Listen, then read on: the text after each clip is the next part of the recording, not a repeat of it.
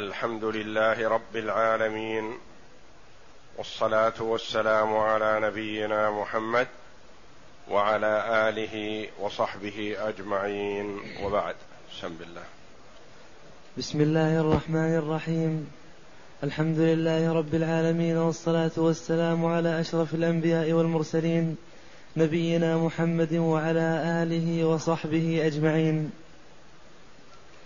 قال المؤلف رحمه الله تعالى: عن أم قيس بنت محسن الأسدية أنها أتت بابن لها صغير لم يأكل الطعام إلى رسول الله صلى الله عليه وسلم، فأجلسه رسول الله صلى الله عليه وسلم في حجره، فبال على ثوبه فدعا بماء فنضحه على ثوبه ولم يغسله. وفي حديث عائشة أم المؤمنين أن رسول الله صلى الله عليه وسلم أتى بصبي أتي بصبي فبال على ثوبه فدعا بماء فأتبعه إياه، ولمسلم فأتبعه, وبو فأتبعه بوله ولم يغسله.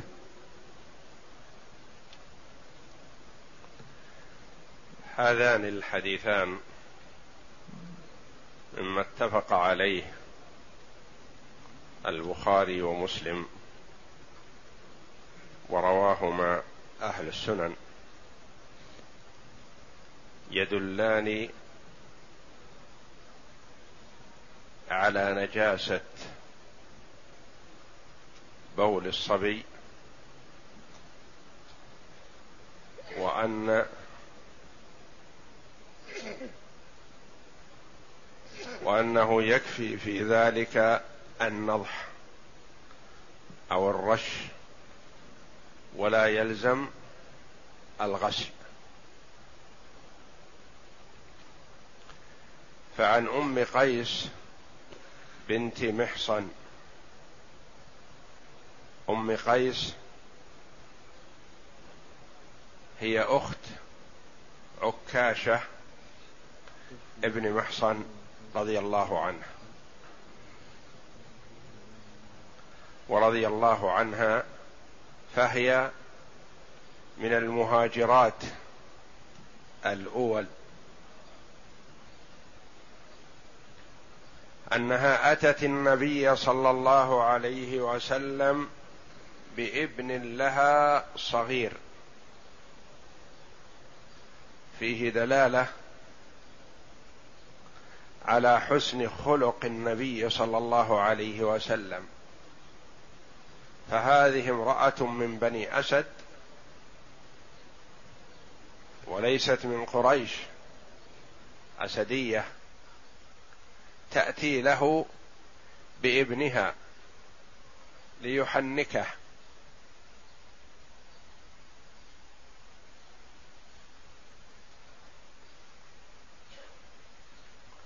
فهو عليه الصلاة والسلام أكرم الخلق على الله جل وعلا، وأفضل الخلق،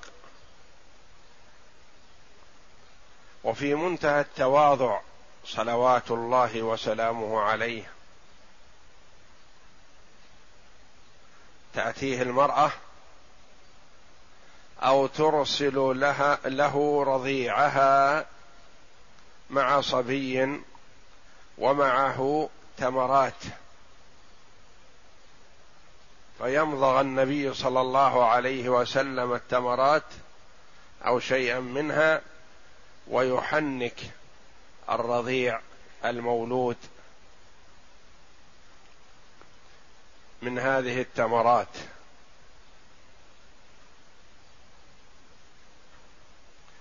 بابن لها صغير لم يأكل الطعام، المراد الطعام غير الحليب واللبن الذي يتغذى به، لأنه لا يعيش حي إلا بغذاء، لكن هذا الغذاء يختلف. الرضيع يشرب اللبن، وقد يحنك بشيء من التمرات، وقد يداوى بشيء من الدواء أو يعطى شيئا من العسل كعلاج وغذاء، يقال عنه لم يأكل الطعام، يعني لم يكتفي بالطعام عن اللبن فهو يتغذى باللبن. وأبعد بعض الشراح رحمهم الله حيث قال لم يأكل الطعام بيده، لم يستقل بأكل الطعام بيده، يعني أنه عنده أنه لو غذي بالطعام فيعتبر لم يأكل الطعام، وهذا بعيد. فقول لم يأكل الطعام يعني لم يتغذى بالطعام غير اللبن، وإنما يتغذى باللبن وما يضاف إليه من الأشياء اليسيرة. إلى رسول الله صلى الله عليه وسلم فأجلسه رسول الله صلى الله عليه وسلم في حجره، خلاف ما يتصف به أهل الكبر والأنفة. لو نظر إلى الصبي أو قبل الصبي قبله بيد من يحمله، بيد أمه أو أخته أو أخيه، ولا يأخذه ويضعه في حجره. النبي صلى الله عليه وسلم أخذ هذا الصبي ووضعه في حجره،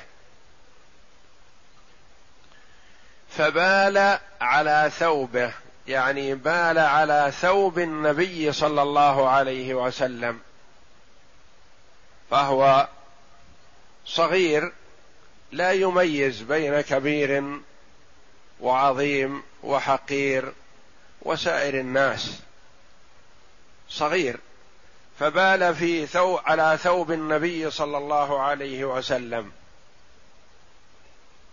فتركه النبي صلى الله عليه وسلم كما في بعض الروايات حتى استكمل بوله، ولم ينزعه من حجره ويناوله لأمه أو لمن حوله، ولم يرم به بعيدا عنه، بل تركه عليه الصلاة والسلام حتى استكمل الصغير بوله،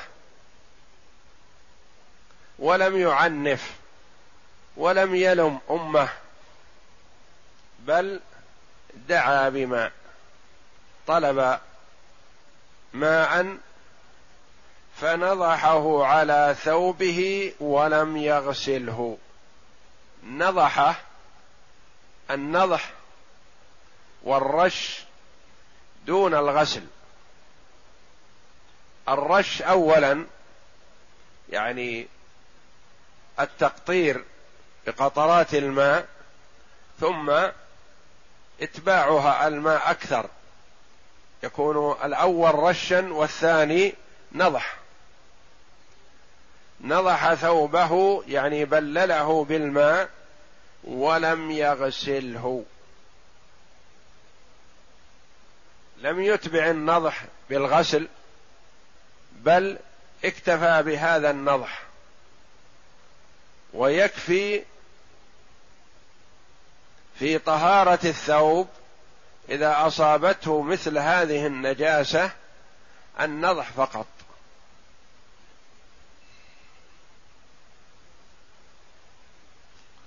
وكان كثيرا ما يكون مع النبي صلى الله عليه وسلم الرضيع والطفل الصغير، وأحيانا يحبو عليه، كما ورد أن الحسن والحسين فيما روت أم سلمة رضي الله عنها قالت حبى إلى النبي صلى الله عليه وسلم فركب على بطنه وبال على سر النبي صلى الله عليه وسلم.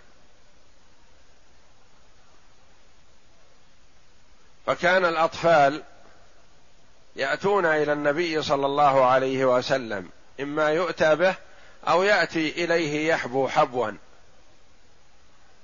وكان يتقبلهم ويقبلهم ويأخذهم ويلطف بهم صلى الله عليه وسلم ولو بال عليه.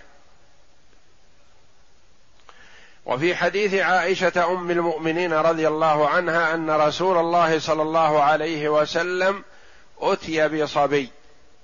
من هذا الصبي؟ هو هذا الصبي الذي مع أم قيس أو غيره، يحتمل أن يكون هو ويحتمل أن يكون غيره، أو أن يكون الحسن أو أن يكون الحسين رضي الله عنهما. أتي بصبي فبال على ثوبه، بال على ثوب النبي صلى الله عليه وسلم، فدعا بماء فأتبعه إياه، يعني جعل يتتبع أماكن البول فيضع عليها الماء، فأتبعه إياه. وفي رواية لمسلم فأتبعه بوله ولم يغسله، وما خلع الثوب صلى الله عليه وسلم وقال اغسلوه، وما عنف، وإنما طلب الماء فرشه أو نضحه أو أتبعه على أثر البول، حتى وإن كان البول متقطعا في أماكن أتبعه، وضع على كل نقطة من البول شيئا من الماء.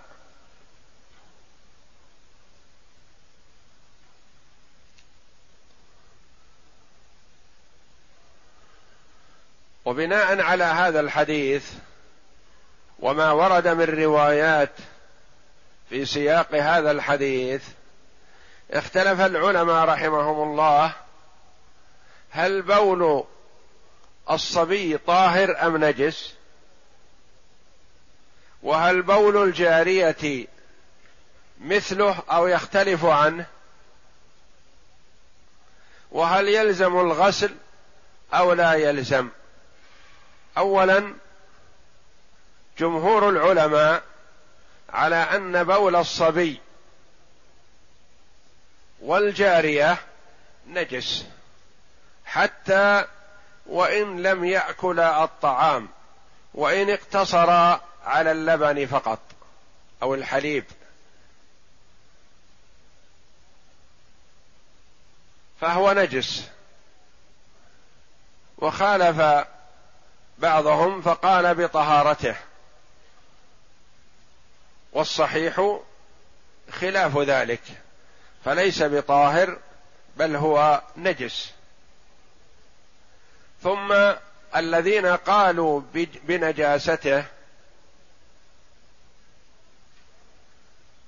اختلفوا في ذلك رحمهم الله،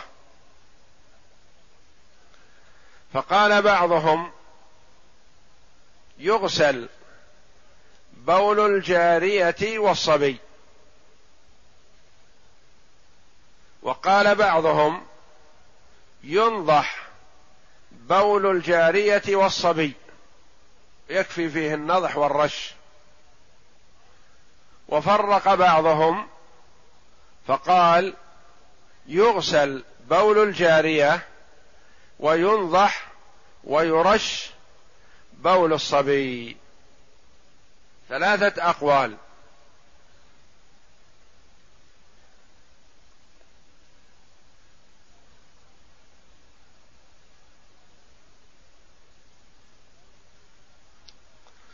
قال مالك رحمه الله والأوزاعي والشافعي في رواية رحمهم الله ينضح ويرش بول الصبي والجارية معا. نقول لهم ما دليلكم؟ يقولون الحديث نص في بول الصبي، ونلحقه ببول الجارية التي هي مثله، فلا فرق عندنا ما دام أنه صح النضح والرش في بول الصبي، فكذلك بول الجارية البنت.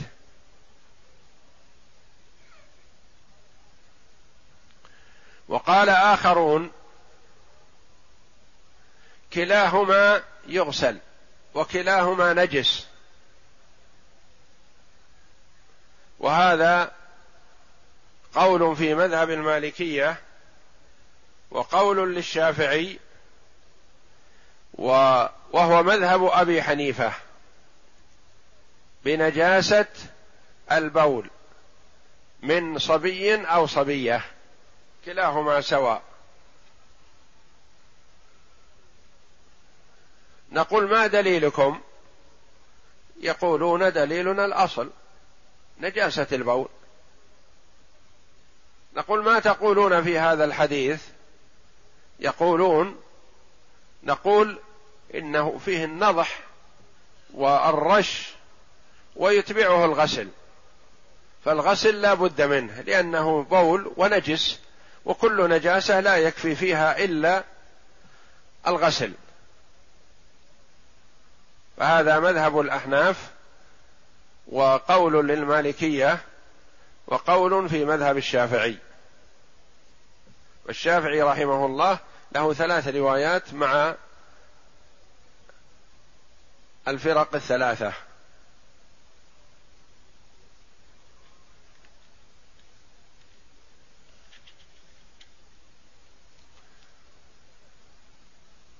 القول الثالث وهو الصحيح وهو الذي يعضده الحديث ودل عليه الحديث التفريق بين بول الولد الذكر وبول البنت الأنثى. قالوا البنت يغسل بولها والذكر ينضح بوله كما دل عليه هذا الحديث. وبهذا قال الإمام الشافعي والإمام أحمد وإسحاق والأوزاعي وابن حزم، واختاره جمع من العلماء منهم شيخ الإسلام ابن تيمية رحمه الله وتلميذه ابن القيم رحم الله الجميع. وهذا هو الذي يعضده الدليل ودل عليه صراحة.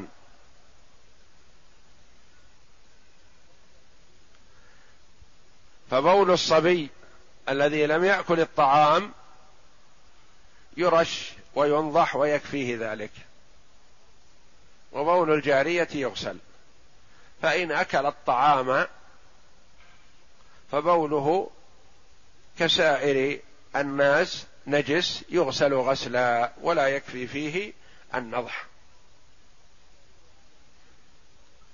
ما دليل هذا القول؟ هذا الحديث وحديث عائشة وحديث أم قيس رضي الله عنهما.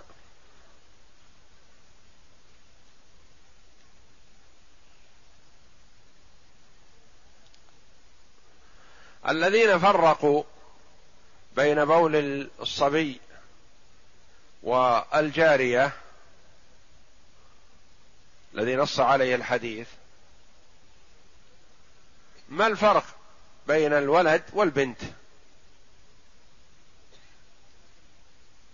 تقول أولا وقبل كل شيء الحديث،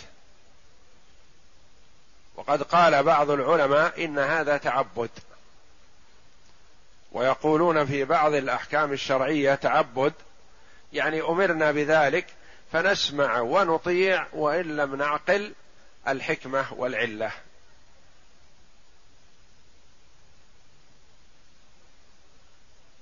ثم تلمسوا رحمهم الله بعض العلل يعللون بها،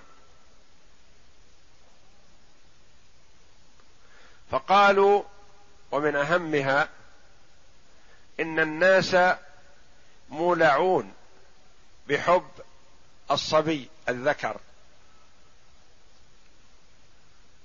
وأخذه وملاعبته، فالغسل لبوله فيه مشقة، والمشقة تجلب التخفيف، فخفف الله جل وعلا عن العباد فأمرهم بأن يكتفوا بالنضح والرش.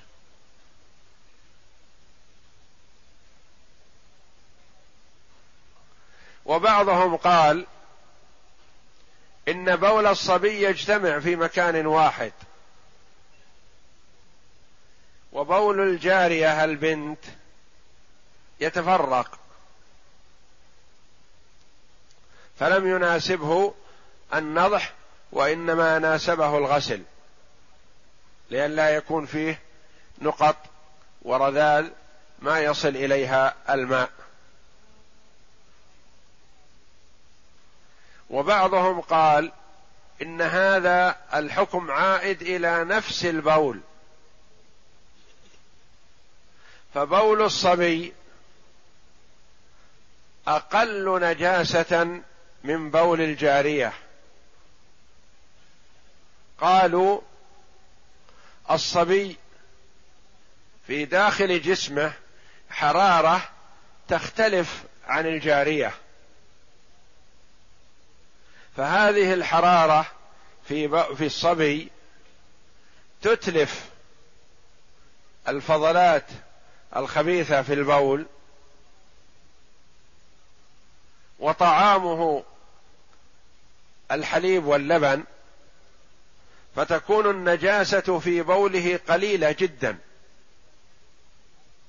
وإن قلنا بنجاسته قالوا إنه أنها نجاسة قليلة، بخلاف البنت فالبنت ليس في داخل جسمها من الحرارة ما في داخل جسم الصبي،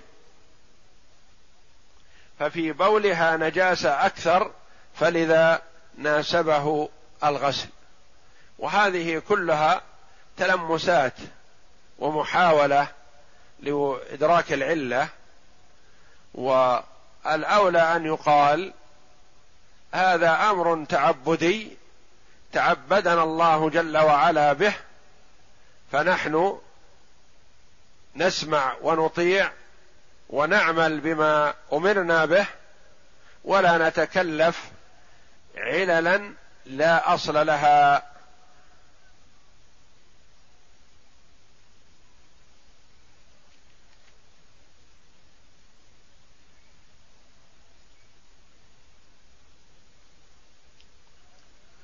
إذن عرفنا أن البول وإن كان لصبي فإنه نجس، وأن للعلماء رحمهم الله في كيفية تطهيره ثلاثة أقوال.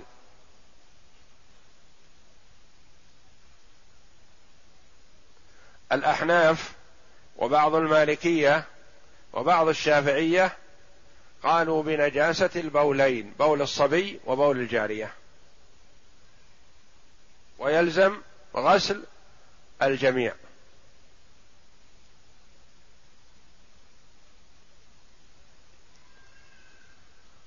مالك ورواية عن الشافعي أنه يكفي نضح الاثنين الحاقا للجارية بالصبي. الثالث مذهب الإمام أحمد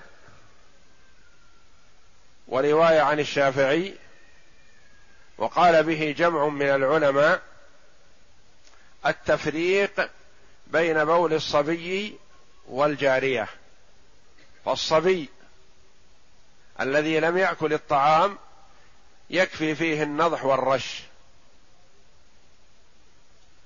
والجارية التي لم تأكل الطعام أو أكلت الطعام لا بد من غسل بولها.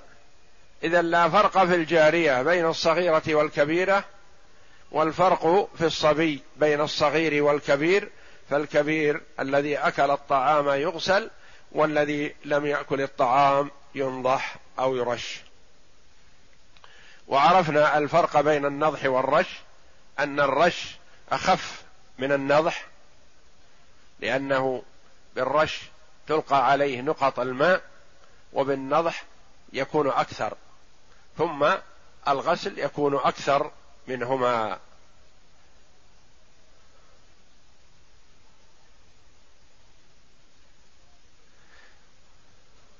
وفي رواية مسلم ولم يغسله دلالة صريحة على أنه لا يجب غسل بول الصبي الذي لم يأكل الطعام، وإنما يكفي فيه ما ذكر، والله أعلم. وصلى الله وسلم وبارك على عبده ورسول نبينا محمد وعلى آله وصحبه أجمعين.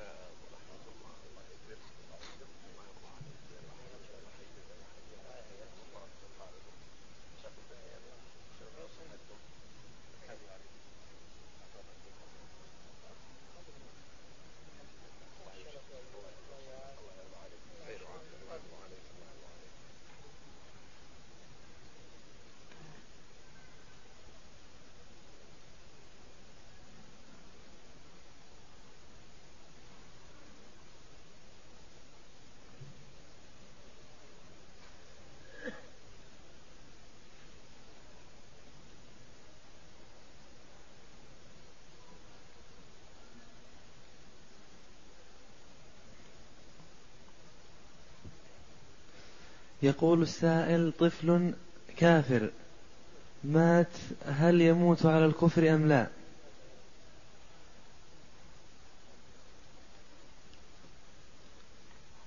العلماء رحمهم الله اختلفوا في أولاد الكفار إذا ماتوا صغارا، فمن العلماء من قال هو على دين أبويه،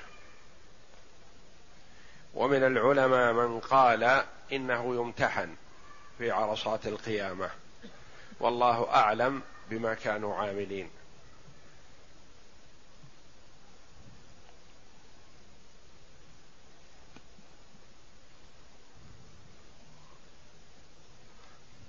فأمرهم إلى الله جل وعلا. وإذا مات بين والديه تولياه على طريقتهم.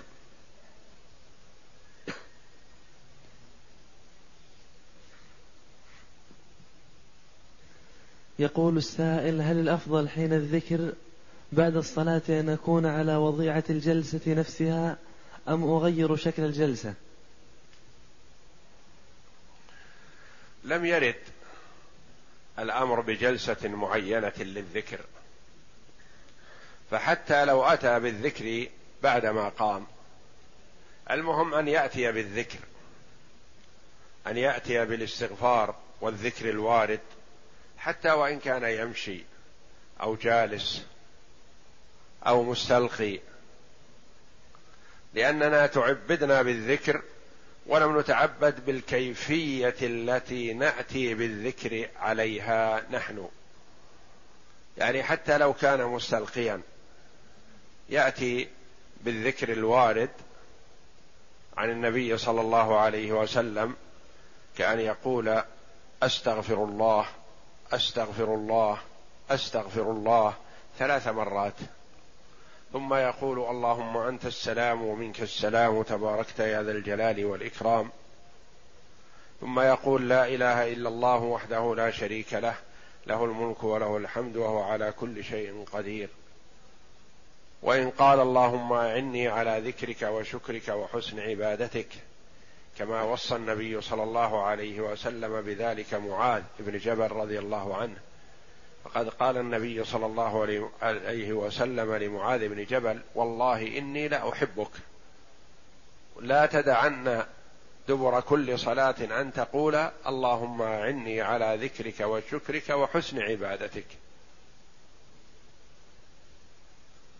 ثم يقول: سبحان الله والحمد لله والله أكبر ثلاثا وثلاثين مرة، ويقول تمام المئة: لا إله إلا الله وحده لا شريك له، له الملك وله الحمد وهو على كل شيء قدير. ويستحب أن يقول بعد صلاة الفجر وبعد صلاة المغرب: لا إله إلا الله وحده لا شريك له، له الملك وله الحمد وهو على كل شيء قدير، عشر مرات، ويقول: اللهم أجرني من النار، سبع مرات بعد صلاتي الفجر والمغرب. ويستحب أن يقرأ آية الكرسي بعد كل صلاة، ويقرأ سورة الإخلاص، قل هو الله أحد، والمعوذتين، قل أعوذ برب الفلق وقل أعوذ برب الناس، بعد كل صلاة مرة. والسور الثلاث القصار يكررها ثلاث مرات بعد صلاة الفجر وبعد صلاة المغرب. يستحب أن يواظب على هذا الذكر، ولا يلزم أن يكون على صفة معينة فيما أعلم. فهل علي شيء إن عملت بقول أحدهم؟ إذا سألت من تعرف بالعلم والمعرفة فخذ بقوله، وأما أن تسأل من قابلت ولا تدري عن مستوى علمه فلا يسوغ لك أن تأخذ بقوله، لأنه ربما يكون أجهل منك.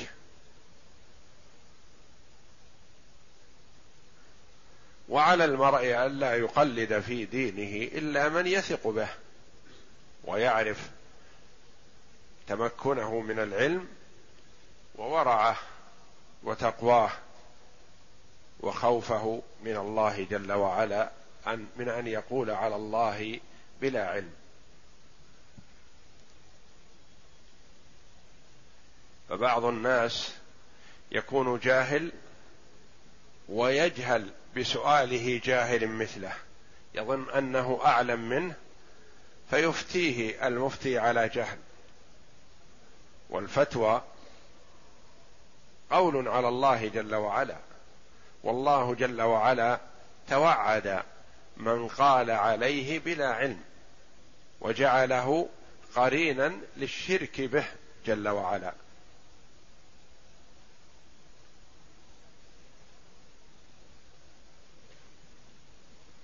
يقول السائل: حديث الرسول صلى الله عليه وسلم في السواك هل فقط في الصلوات في الصلوات المفروضة أو النافلة أيضا؟ لا، بل بل في كل الصلوات. وكان النبي صلى الله عليه وسلم إذا قام من الليل يصلي يشوص فاه بالسواك، وكان يتسوك لكل صلاة، لأن الحكمة معقولة، هي تطيب الفم من أجل القراءة ومن أجل استماع الملك، فالملك يستمع لقراءة القارئ في الصلاة نافلة أو فريضة، فيتسوك المصلي قبل الدخول في الصلاة من أجل تطيب رائحة فمه.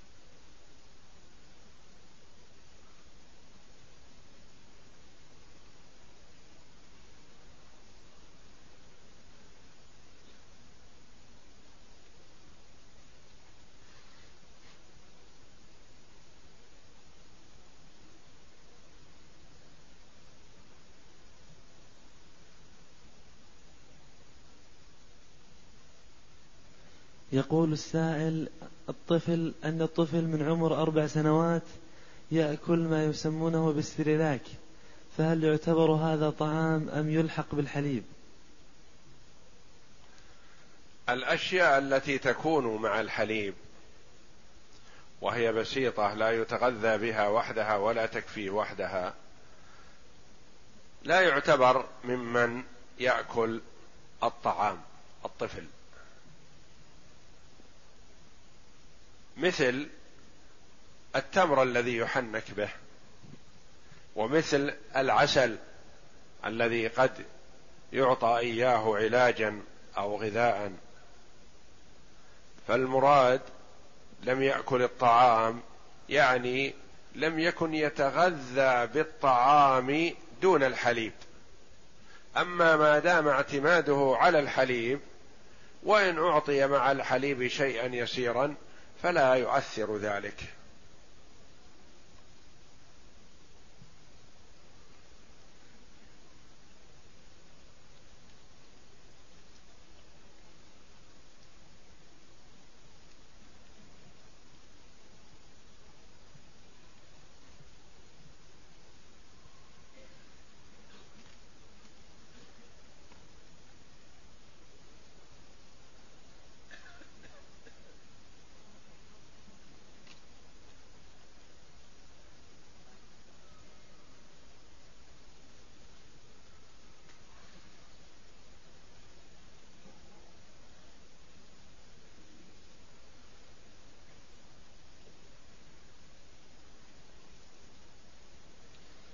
يقول السائل: هل تجوز الصلاة خلف النساء في الحرم في زحمة المصلين؟ حالة الزحام لها أحكام، ويعذر الإنسان في بعض الأمور مع الزحام ما لا يعذر في غيره، لأنه لو أراد أن يتحاشى الصلاة خلف النساء ربما شق ذلك، فلا حرج في هذا إن شاء الله ما دام فيه زحام شديد.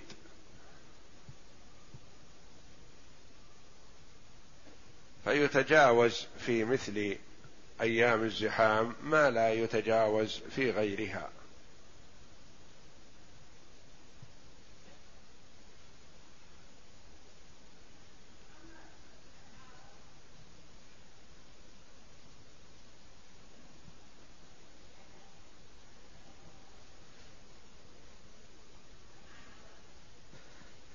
يقول السائل: ما معنى قول المؤلف في الشرح أنه يخرج من مجرى البول مع إفراز الغدد المبالية عند الملاعبة؟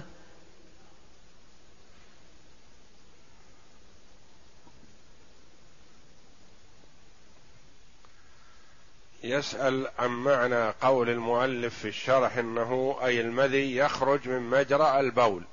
نعم، لأن في الذكر مجريان، مجرى للبول ومجرى للمني، فمجرى المني غير مجرى البول. وهذا المذي قال العلماء إنه يخرج من مجرى البول لا يخرج من مجرى المني.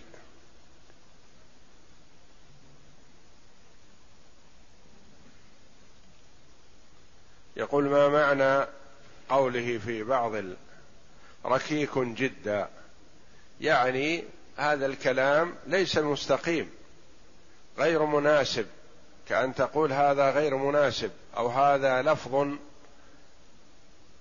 ليس محكم وليس جيد ونحو ذلك.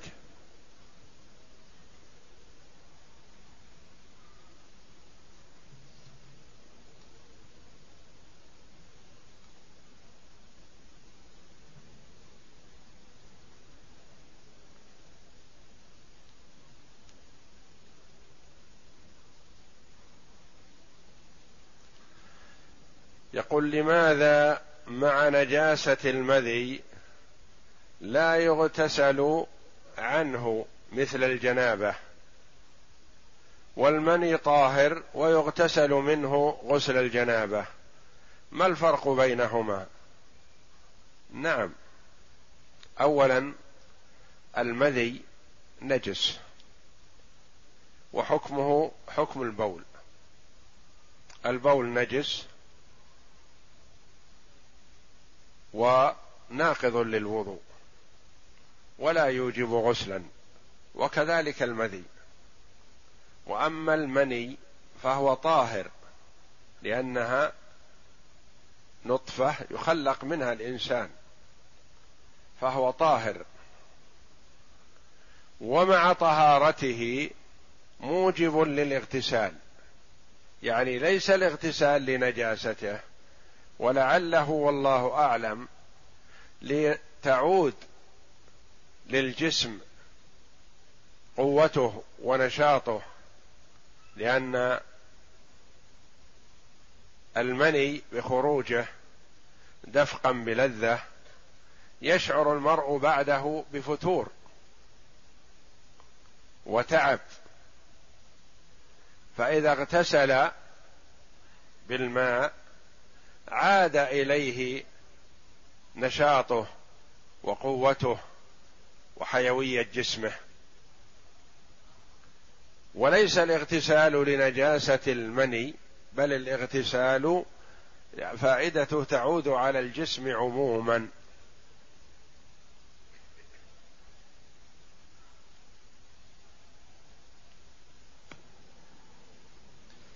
يقول السائل: ما هو الدعاء الوارد في شرب ماء زمزم؟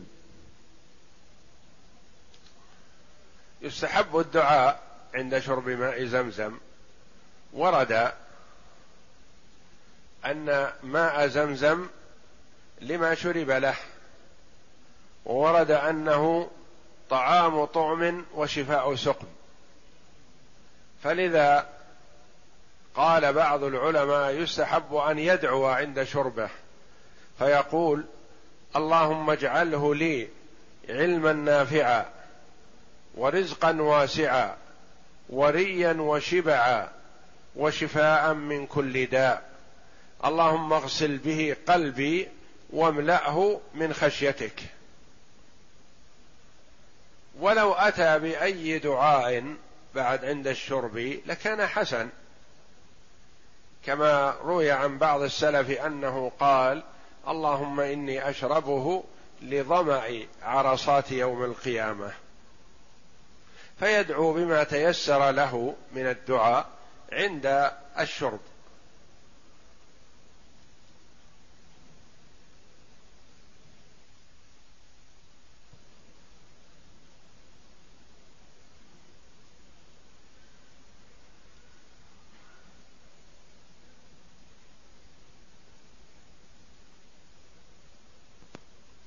يسأل عن صيام ثلاثة أيام من كل شهر تعادل صيام السنة كلها، هل يلزم فيها التتابع أو أن تكون في أيام البيض أو لا؟ والنبي صلى الله عليه وسلم وصى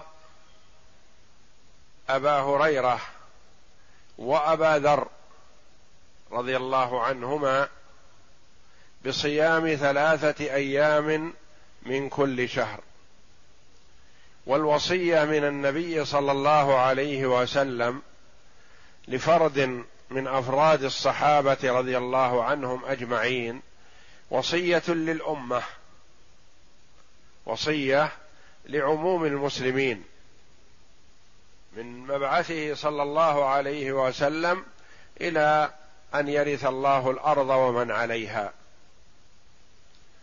وصيام ثلاثة أيام من كل شهر تعادل صيام السنة، لأن الحسنة بعشر أمثالها، فاليوم بعشرة أيام، فإذا صام ثلاثة أيام من الشهر فكأنه صام ثلاثين يوما. ولا يلزم في هذه الأيام أن تكون متتابعة، كما لا يلزم أن تكون في أيام البيض، وأيام البيض هي اليوم الثالث عشر والرابع عشر والخامس عشر، وسميت أيام البيض لبيضاض ليلها بالقمر، فلو صام يوما واحدا من العشر الأول ويوما ثانيا من العشر الأوسط ويوما ثالثا من العشر الأخيرة، أو جمع الثلاثة الأيام في العشر الأول أو في العشر الأوسط أو في العشر الأخيرة صدق عليه أنه صام ثلاثة أيام من كل شهر. ويستحب أن يتحرى صيامها في أيام البيض التي هي الثالث عشر والرابع عشر والخامس عشر استحبابا ولا يتعين ذلك. ثم إن المرأة قد يصومها في أشهر وقد يكسل عنها أو يعجز أو يمرض أو يسافر في أشهر فلا يستطيع صيامها، أو يكون المرء أحيانا يطيق الصيام ويقول أخشى إن صمتها لزمتني ولزمني أن أصومها باستمرار وإلا أكون مخطئ ومقصر وتارك لواجب. نقول لا، ليس الأمر كذلك. أولا إذا صامها المرء وتركها لمرض أو سفر كتبت له حتى وإن لم يصمها، إذا تركها من أجل المرض أو السفر. ثم إن صامها وتركها في بعض الأشهر كسلا فلا حرج ولا إثم، وإذا صامها أجر بصيامها، وإذا تركها فلا إثم عليه لأنها ليست بواجبة. وهذا الفرق بين المستحب والواجب، المستحب يؤجر فاعله ولا يعاقب تاركه، والواجب يؤجر فاعله ويعاقب تاركه. إذا تركت مثلا صلاة الجماعة أثمت ويحرم عليك ذلك، إذا أديت صلاة الجماعة أجرت ولك بصلاة الجماعة سبع وعشرين درجة عن صلاة المنفرد. فالواجب يؤجر فاعله ويعاقب تاركه، والمستحب يؤجر فاعله ولا يعاقب تاركه. فلا يتصور المرء أنه إن صامه في أشهر لزمه المواظبة. نقول إن واظبت فحسن، والمواظبة مطلوبة ومستحبة في كل عمل صالح، فيستحب للمرء إذا عمل عملا صالحا أن يواظب عليه استحبابا. لكن لو تركه لانشغاله بدراسة أو لسفره أو لمرضه أو لتجارة أو نحو ذلك أو لانشغاله بضيف ونحو ذلك فلا حرج عليه ولا إثم.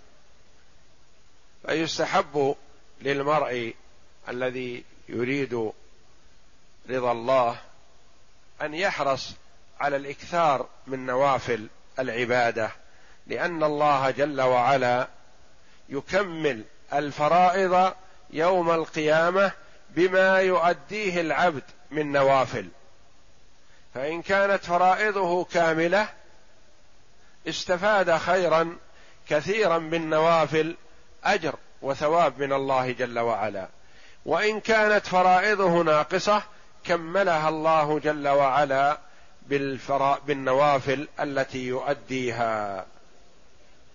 ويقول الله جل وعلا في الحديث القدسي: ما تقرب إلي عبدي بشيء أحب إلي مما افترضته عليه، ولا يزال عبدي يتقرب إلي بالنوافل حتى أحبه. وكلما تقرب العبد إلى الله جل وعلا بنوافل العبادة أحبه الله جل وعلا.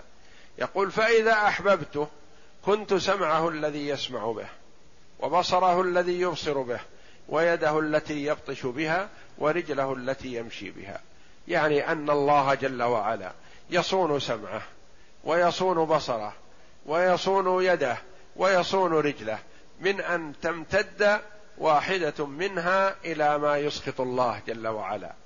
يحفظ الله جل وعلا سمع عبده وبصره ويده ورجله. ويقول: ولئن سألني لأعطينه ولئن استعاذني لأعيذنه. وعد كريم من الله جل وعلا بأن العبد إذا أحبه الله إذا استعاذ بالله أعاذه، وإذا سأل الله أعطاه. فالله جل وعلا لا يرد سؤله ويعيده مما استعاذ مما يكره. فإذا استعاذ بالله من النار أعاذه الله، إذا استعاذ بالله من مرض أو نحوه أو فقر أو حاجة أعاذه الله جل وعلا.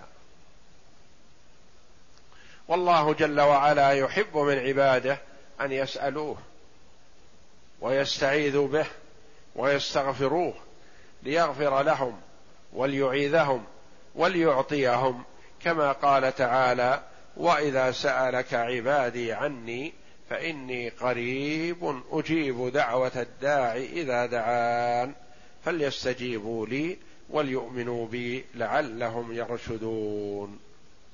والله أعلم، وصلى الله وسلم وبارك على عبد ورسول نبينا محمد وعلى آله وصحبه أجمعين.